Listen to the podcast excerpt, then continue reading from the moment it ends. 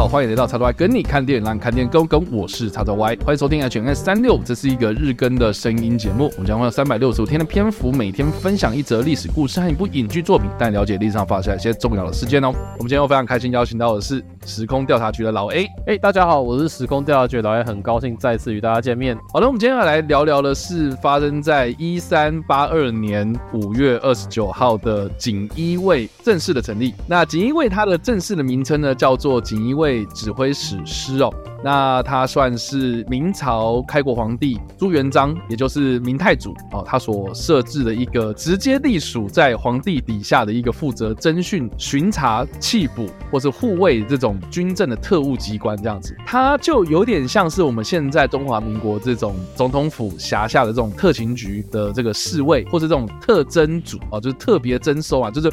有任务取向，就是他去专门去调查某些特定的东西这样子。那因为锦衣卫呢，它算是一个直接隶属在皇帝的底下的一个特务机关嘛，哦，所以到了明朝后期，这种中央集权越来越集中的状态的时候呢，他其实就把他们的这个权力扩张到可能对于士大夫或是官员们他们的这个私底下的一些行为的监视、监控，乃至于一般的老百姓或者这些贵族啊，所以就被视为是这个。明代的皇帝，他们为了要巩固自己权力地位的这种政治斗争的象征。那我相信锦衣卫这三个字啊，哈，在很多的这种流行文化啦、影视作品里面呢，常常会出现。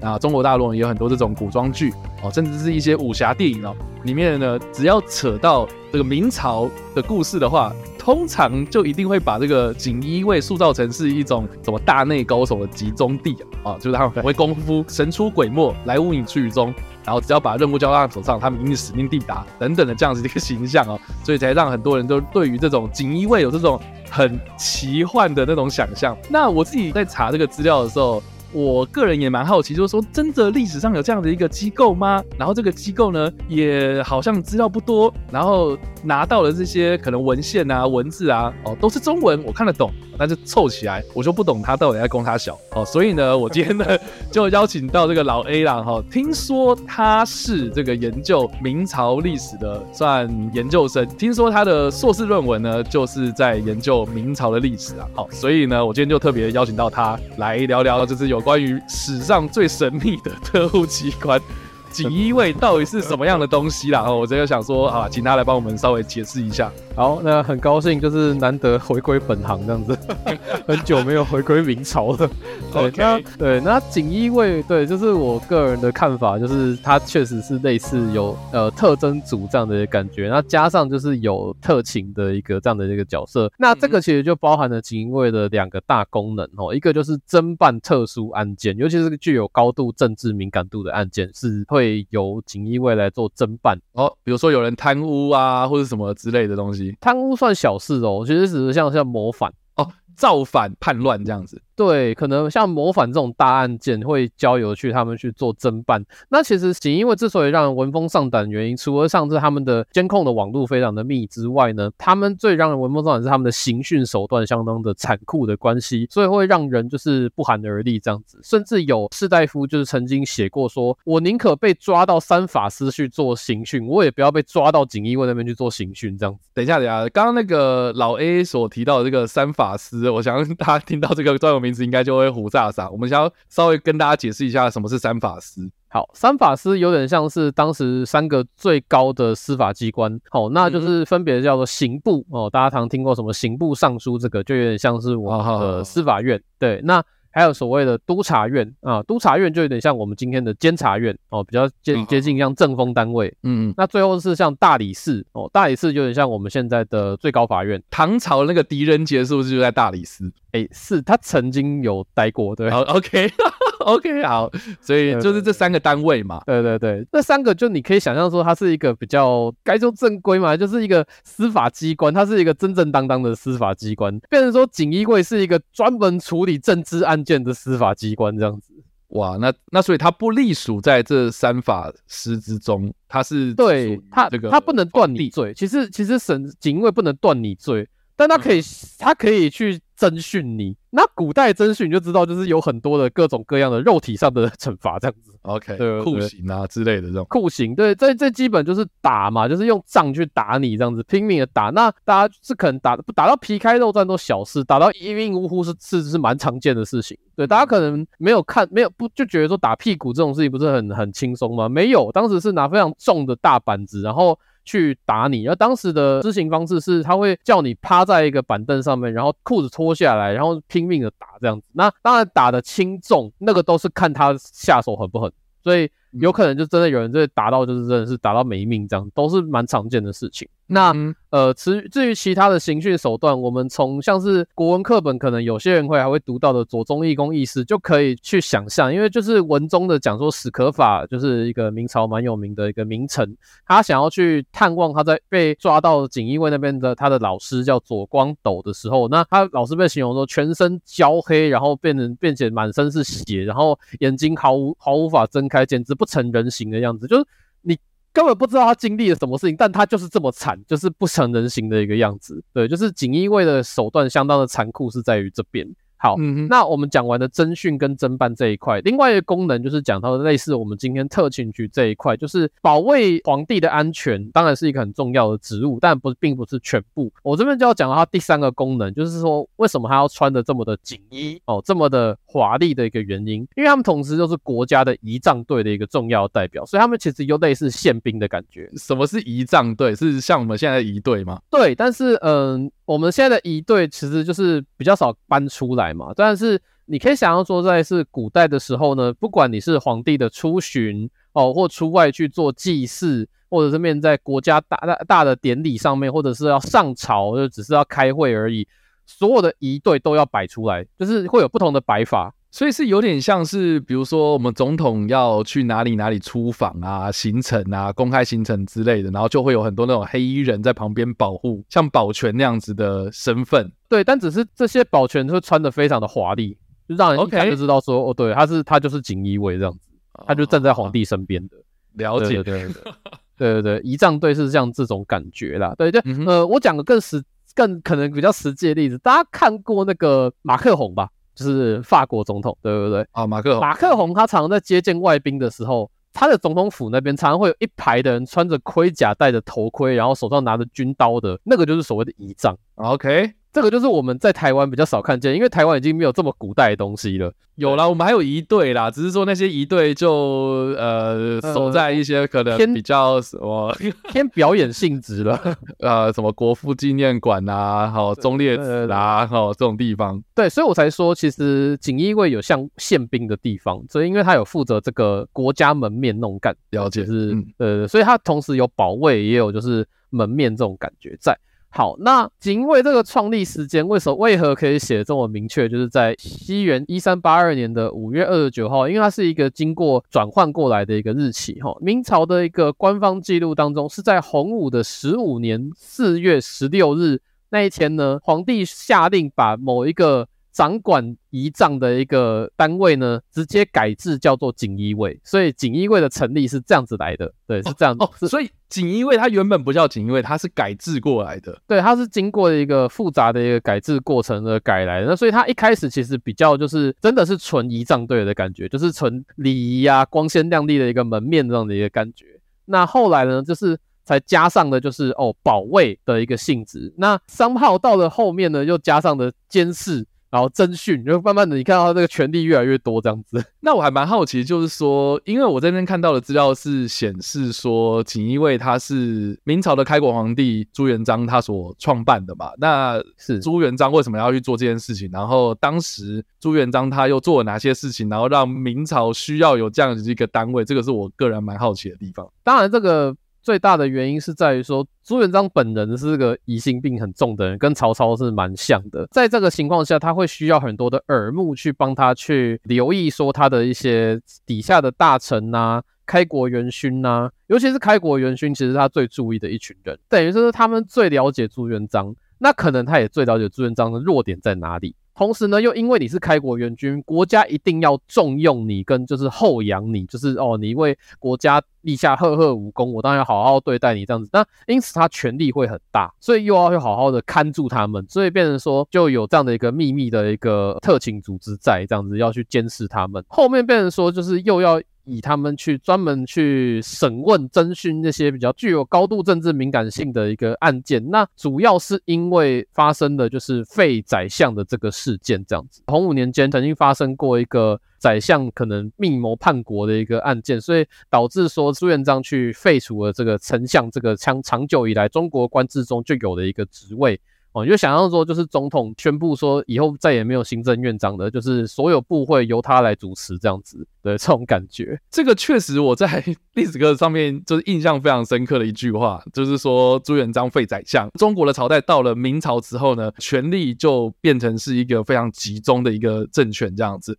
那我还蛮好奇一件事情，就是说那废宰相真的有这么重要吗？然后，哎，明朝废了宰相，然后清朝也是这个样子嘛？就从此之后，真的就没有宰相这个名词了吗？对，从此以后就再也没有丞相这样的一个官位。那丞相为什么重要？因为丞相代表的是全体官员的一个立场，皇帝代表的是国家的立场。呃，可以理解这样的感觉吗.就是丞相是百官之首，但是皇帝是国家之首，所以等于说他要亲自去掌控百官。那中央集权跟这个有宰相的制度，这两者之间有什么差别呢？当然，最主要的差别变成是那个皇帝的工作量大增，因为所有的公文就由直接由皇帝来批这样子。因为在过去的话，当然是由丞相去批了，就是非常多的公文这样，只有少数需要皇帝亲自裁决的事情才要交由皇帝来裁决。但变成说到了废除丞相的话，事无大小。所有东西都要进呈给皇帝知道哦，所以包括什么街坊邻居有人生小孩，然后也要给皇帝知道就对了。如果如果真的有人写这种事情，他大概会蛮生气的，真的是太白目了，不要来烦我之类的。真的真的，好好好，我们回到就是。锦衣卫这个部分，那那所以就是，我们刚刚有提到，就是说，因为明朝的权力过于集中，所以有时候这个锦衣卫就会被当作是某种政治清算的打手。那这个是在历史上面真实存在的事情吗？没错，就是蛮多的一个政治案件中，锦衣卫确实是一个皇帝的一个打手的感觉。那更准确来讲是说，后来就是有一个集团崛起，就是所谓的宦官。那因为我们刚刚讲到中央集权的关系，皇帝事无大小，所有公文都要他由他来批。但你想想看，除了朱元璋之外，基本上很少有皇帝有这么多精力，天天在批公文。呃，我先简单讲述一下皇那个朱元璋的精力可以多旺盛，就是他.对他有一个习惯是会做便条纸。那你想想看，古代没有真的什么可以粘在那边的便条纸，所以他是 他会写一个小纸条，然后把它就是撕下来，然后缝在他自己的衣服上。所以他据说他有时候身上就是挂满这样的小纸条，像一只鸟一样。看他哪来那么多闲工夫把这些东西然后缝在自己的衣服。我操你！对他，他就是要提醒自己说不要忘记这些事情，就是我还要出，我代办事项都在衣服上，这很简单吧？对，这个这个这个这个好难想象，这是什么画面？这冲他小，OK，他确实很勤劳，对他确实很勤，他这个这个只是拿来说明说他这个人是真的非常勤劳的在批公文这件事情，他也可能觉得说这是他的责任这样子，但。后来的皇帝真的就没那么的有这样的一个兴趣去做这么多事情。我们讲 不要讲那么远，讲近一点，就是明成祖，就是永乐皇帝啊这件事情好了。嗯哼，嗯哼，永乐皇帝大家可能还记得说课本上写说他是经由靖难之变，就是类似篡位的一个政变所当上皇帝的嘛。他就是原原本是原本只是燕王。好，那他经由这样的政变当上皇帝之后呢，他其实本人的兴趣不太在于说批公文这件事情，他更大兴趣就是去。驱赶北边的蒙古人，就他兴趣去打仗啦，他不是很有兴趣坐在办公室里面一直批公文，所以他开始做了一件朱元璋严格命令他的子孙不可以做的事情，就是教太监识字。啊。太监不识字，朱元璋有命令说不可以教太监识字，因为所有的公文都是由太监帮忙运送的，就是呃大家知道邮务司那种感觉。就是当就是帮忙搬来搬去的。如果你让太监识字的话，所有国家机密他们都知道了。呃，也是啊，确实啊，确实啊。对对对，所以在至少在朱元璋那个时候，这个命令是严格被执行，就是太监当然不识字。可是到了 明成祖的时候，因为他的兴趣实在不是坐在皇宫里面，所以他开始命令那个所谓的翰林大学士，就是呃，我们讲说科举考试一路考上来最成功的那群，就是最有学问的人，他命令他们教他们读书写字。那这样不就国家机密就都知道了吗？哎，是是是是是，所以有一群太监叫做秉笔太监，就是秉是秉持的秉，他负责会拿着皇帝的笔呢，帮忙皇帝批公文。我靠，这是怎样？这是呃明朝时代的 Chat GPT，就是一个呃怎么讲秘书？对，他们就是皇帝的秘书。对啊，类类似书童、秘书这种东西了吧？对对对，因为皇帝有些真的是蛮懒得去批公文，就是由他们来批公文的。OK。实际上就是产生的一个效果是说，就是宦官是这样子开始掌权的。那宦官开始掌权之后，皇帝变成说是很信任这些宦官。这大家可能脑袋也会觉得说，为什么要相信这些人？对，嗯，呃，你要想想看，这些人可能很多人是照顾皇帝一路长大的人啊，最亲近的啊。你看小太子在皇宫中，谁照顾太子？婢女、嗯、太监，嗯哼，所以相当于对他们，相当于是他的家人。嗯哼，那官员呢？官员是靠科举考试一路考上来的，然后读了很多书，对啊，他们非常聪明，非常有能力，然后到了朝堂上之后，就是对你事事都有意见的一群人 啊，就觉得说我做什么事情你们都反对我啊，我就是他常常要纠正，对，要纠正你，就是官员们有他们的价值观，然后要纠正皇帝说官哦，皇帝你应该怎么做怎么做，就是很唠叨这样子。哦，宦官基本上很懂得怎么去讨皇帝开心。只是因为他基本上是陪伴皇帝生活的一群人，对，嗯哼，对对对，所以产生了这样的状况。那好，那我们连接到锦衣卫，锦衣卫后来开始跟宦官结合在一起，就是因为说皇帝觉得说好，那既然就是我已经都让宦官就是可以帮忙我批公文的嘛，那负责让请宦官就是帮我监视这些百官有什么问题呢？对不对？所以就产生了东厂，然后后来再过了几个朝代之后，东厂被废掉，产生西厂，变成说由宦官们去掌控这个情治单位，就从这个时候开，就从慢慢就是产生了这样的一个现象，这样子，所以变成说大家会。联想到厂卫，厂卫就是这样来的，因为东厂、西厂就会直接可以去指挥锦衣卫。我要了解了解，我们可不可以这样讲？就是说锦衣卫权力越来越大，然后甚至后来有设东厂、西厂这些可能被拿来当做打手的这些机关，是因为后来的皇帝都很懒。呃，我我我不能这样一以概之的这样讲，就是就是，但是。真的蛮多人蛮懒的，就是批公文这件事情，他们真的蛮懒。就是皇帝很好玩，就是皇帝是一个，就是他，因为你说中央集权没错，但是不是什么人都跟就是那个阿公或者是祖先一样这么有精力。我讲的就是朱元璋，就是朱元璋完全没有想到后面的事情，他觉得说没有啊，祖子孙一定优秀嘛，对不对？大家都要跟我一样优秀，没有啊，阿公没有跟你一样这么有有能力，对，所以很多人就是真的没有很喜欢这样一直在批公文。有时候就是有些皇帝啦，比如说明朝有些皇帝就是勤政的大概二十年之后，他真的就已经就是没力气了，累了，累了，累了，真的累了，嗯，就是就是像这样的感觉。所以，我我们跳远一点讲康雍乾那三日，就清朝皇帝那个时候，那个时候就是中国最我觉得比较有反常的时候，就那三代皇帝竟然都这么勤劳，我真的觉得很反常。啊，OK，批公文批的乐此不疲，我天哪！你知道康熙几点起来做事吗？凌晨四点啊，他也很早睡吧？他很他他其实不早，他大概也大概都要到十二点才睡。哦，这个好好，我们要大家就跟这些皇帝学习哦，好不好？皇帝都在会过劳死的、啊。好了，我回到就是 明朝这部分啊。那个人还蛮好奇，另外一件事情就是说，因为我们在 读这个中国历史啊，这个上历史课的时候，我们常常都会读到说，明朝我们刚刚有提到嘛，它是中央集权的一个政权这样子。然后我们读到后面的时候，我们通常都会提到说什么阉党祸乱啊，然后宦官乱政啊，然后宫廷斗争啊，政争频繁这样子啊，有很多这种党争。那这个就是明朝后来就是国力衰落的一个很重要的原因嘛，党争确实是，就是尤其就是党争的结果，通常就是输的人常常就是被关到那个锦衣卫的大牢里面去，然后严刑拷打这样子。那渐渐的人才就会因此而损失，然后变成说你因为害怕厂位的关系，所以会有些就是敢说敢言的人就会远离朝廷这样子，所以。实际上造成人才的损失，也造成说就是意见的一个统合化吧。就是说你不，你除非你斗倒了另一批人，不然你们这边的意见你很难安全的说出来。哦，对，那这那对吧？就就感觉就很乱啊。那如果回到就是锦衣卫这个我们今天的主题啊，那锦衣卫最最后面呢？最后面是怎么样的一个下场呢？锦衣卫其实也因为就是他们是呃一有点像靠势嘛，靠着宦官的势，所以。当到了最后，我们讲最后一个皇帝是明思宗崇祯崇祯皇帝的时候，嗯，因为他成功斗倒了当时最大的宦官，就是魏忠贤，就是刚刚呃叉叉 Y 讲的阉党的头头嘛，就是大大宦官魏忠贤之后，那锦衣卫的那个。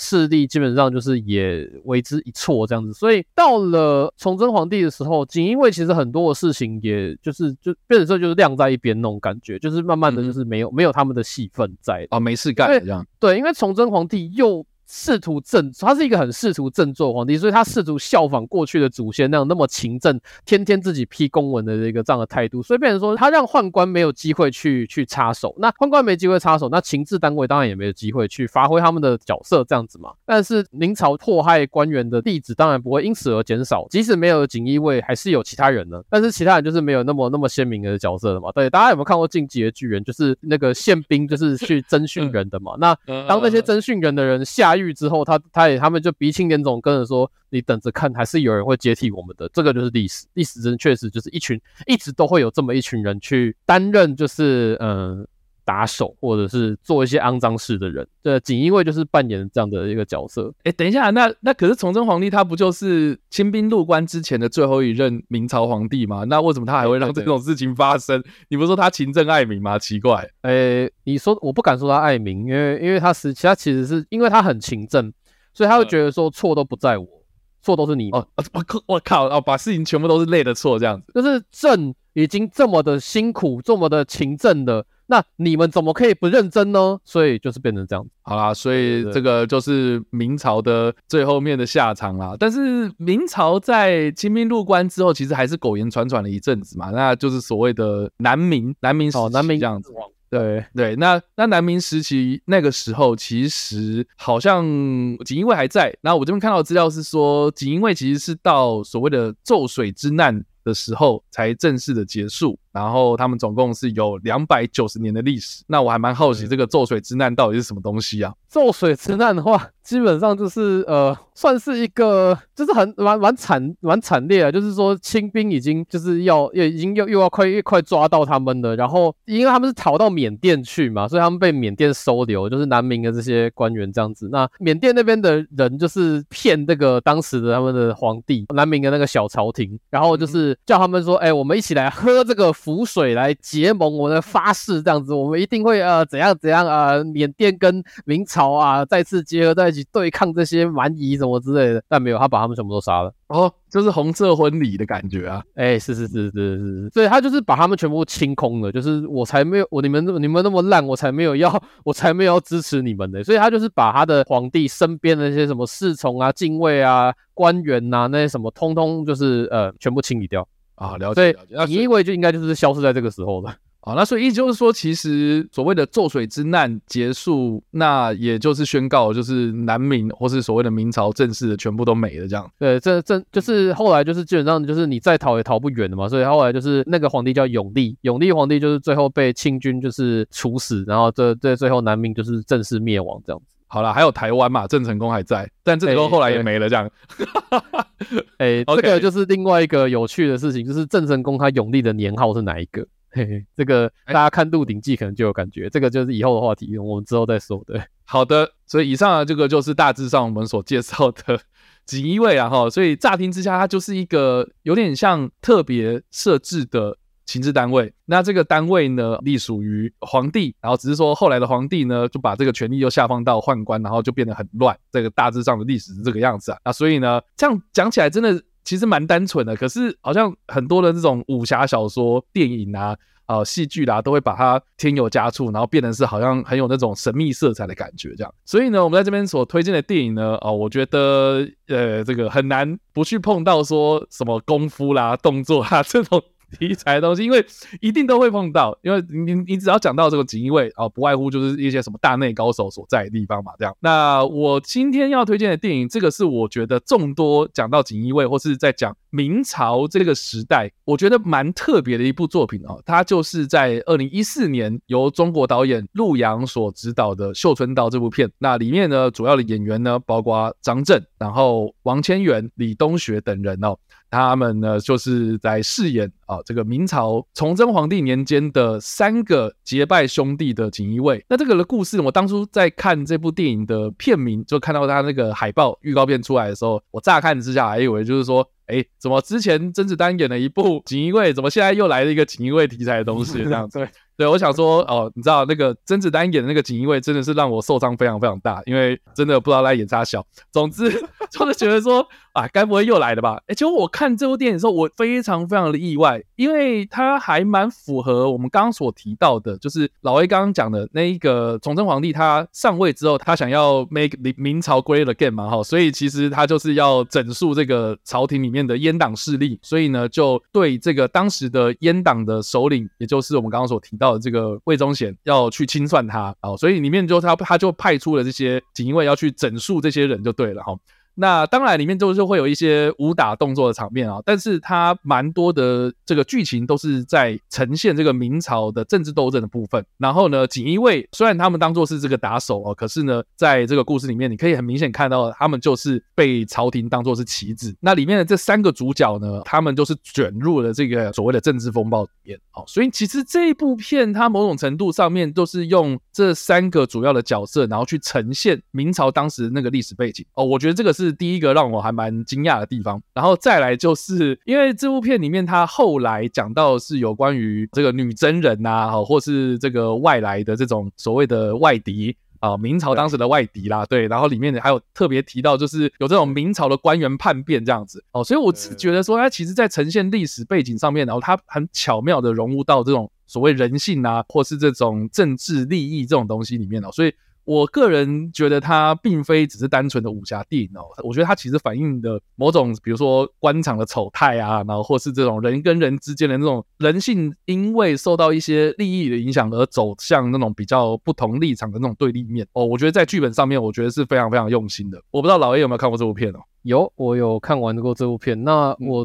嗯觉得他当然做出了一些改编，像魏忠贤怎么死的这件事情，他当然做了巨大的改编。这样特别一提，它里面的这个魏忠贤是金世杰演的嘛？他演超好的。我真的超级喜欢金世杰这个演员哦，我觉得很难得啦。然后在这种中国大陆的电影里面，然后竟然会看到这种哎很有硬底子、那种演技派的这种台湾演员。啊，当然张震也不错啦。哦，只是说 我觉得金金世杰在这部片子里面，你就可以发现说，哎，他呃他那个扮相啊，或是那个整个就是他演那种奸臣的那种感觉，我觉得哇，那真的是非常非常到位。而且好了，大家如果去看这部片的话，它里面有一些可能在《玩命关头》里面才会有的那种情节啊，就是。人明明就死掉了，怎么又复生？这样这样的一些情节，我自己是觉得，哎，这个的剧本其实也把这个魏忠贤的那种奸诈的那种感觉也呈现的非常非常的到位。对。那刚刚叉叉威除了讲到说他这个电影的那个对政治斗争的描写还不错之外，呃，我觉得他把明朝的世界观也写得还不错，就是。除了有女真人之外，其实里面就有反映说，当时明朝跟西洋的一些交流，这个应该不会爆的。就是片中有一个角色，她是饰演魏忠贤的干女儿，那她属于她其实手持的武器是一把西洋剑，这就是我觉得很有趣的一个地方，就是没有不可以，而且其实还蛮不错的。OK，对对对，而且这部片其实所有角色所使用的那些武器，我讲武器基本上。跟当时时代兵都相当的符合，比甄子丹那口箱子符合多了。对啊，那这个片名叫做《绣春刀》，这个其实就是锦衣卫他到了东厂时代的时候一个标准的制式武器嘛，我记得是这样。对，嗯，那这个东西它是它是怎样？它是上面有绣什么东西，然后就叫绣春刀吗？还是？其实这把刀其实目前也还算是一个谜团的，就是就是呃没有那么多的考古文物的出土，所以我们不确定它是真正是。该是什么样子？因为目前我们唯一能见的是台湾的一个收藏家所藏的一个东厂双刀，一个刀的刀柄刻的东，然后一个刀的刀柄刻的厂，所以就东厂双刀这样子。所以其实目前还没有确定说，就是这个刀到底该长什么样子。对，但是那个东西是真的刀吗？还是它只是复制品？还是什么？它是真的古董吗？它。它比较像是呃少林所用的一种刀，叫梅花刀的一个复制品。啊，OK，对对对，就是当时的一种，嗯，一个很灵巧的好用的一种单刀，嗯，应该这样讲，一个单单刀的一个使用方的方式。那它的那个造型其实也跟当时的时代也比较符合。我这一次要编是甄子丹那部，那部那把刀不太像是袖珍刀。OK，对，对对，他那把刀有点太就是太古老了。但是因为我真的非常的好奇一件事情，就是说为什么锦衣卫的资料可以少成这个样子？就是说很多都是从文字啦，甚至是一些可能大家口耳相传的一些文字记录对话当中，然后来才能够推敲出来，就是锦衣卫他们比如说佩戴这个绣春刀、飞鱼服，很华丽的这种服饰。可是为什么没有想到，比如说画像也好，来证明说，呃，曾经有这个东西存在？我真的觉得很好奇啊。嗯，主要是因为说，呃，关于明朝这些类似军政相关的资料，很多都毁于战乱的时候，尤其就是，呃，清兵入关，加上就是流寇之乱，基本上毁掉大部分的资料，就是包含我们后世想要了解明朝的军事的一个困难点，也在于这边。因为锦衣卫也算是军事单位啦，其实因为它叫卫，那其实也叫做也算是军事单位的一个部分。所以大部分资料应该都是毁于那个时候。那至今能所见资料，大部分存于明史。那明史是清朝时候去编的嘛？那还有像《大明会典》哦，这个因为可能是留在国家的档案库里面，所以它得以保存这样子，因为它层级比较高。那就除此之外的资料，真的是只能看见说当时的人对他们的恐惧，而不能知道说他们实际上是怎么样去做事的。因此，它增添了非常多的神秘感，这是来自于这边。那小小补充一个关于就是除了飞鱼服之外的服饰。绣春刀那部电影里面的飞鱼服当然是表现的很好，但其实大家可能有注意到，在主角他们三个人之外的长官，大家是不是有发现他们穿的不止不一样的一个白一套白色的衣服，那套叫麒麟服。那个就是长官才穿的，OK。其实就算是锦衣卫啦，内部其实也有不同的一个穿着打扮来分别他们的阶级的高低这样。了解哦，所以这个绣春刀就历史的考究上面，老 A 是给予正面的评价的，对了，对，还不错，还不错，还不错。好了，那以上啊，这个就是我们今天所介绍的锦衣卫，还有我们所推荐的电影《绣春刀》。那不知道大家听完这个故事之后有什么样想法，或是有没有看过这部电影呢？或是呢，你有没有看过其他有关于锦衣卫的戏剧也好，电影也好，都欢迎在底下留言。或是在首播的时候跟我们做互动哦。当然呢，如果喜欢这部影片或声音的话，也别忘按赞、追踪、脸书粉专、订阅我们 YouTube 频道、IG 以及各大声音平台，也别忘在 Apple Podcast 和 Spotify 上留下五星好评，并且利用各大社群平台推荐和分享我们节目，让更多人加入我们讨论哦。以上呢就是我们今天的全 K 三六五，希望你会喜欢。我们下期再见，拜拜拜拜。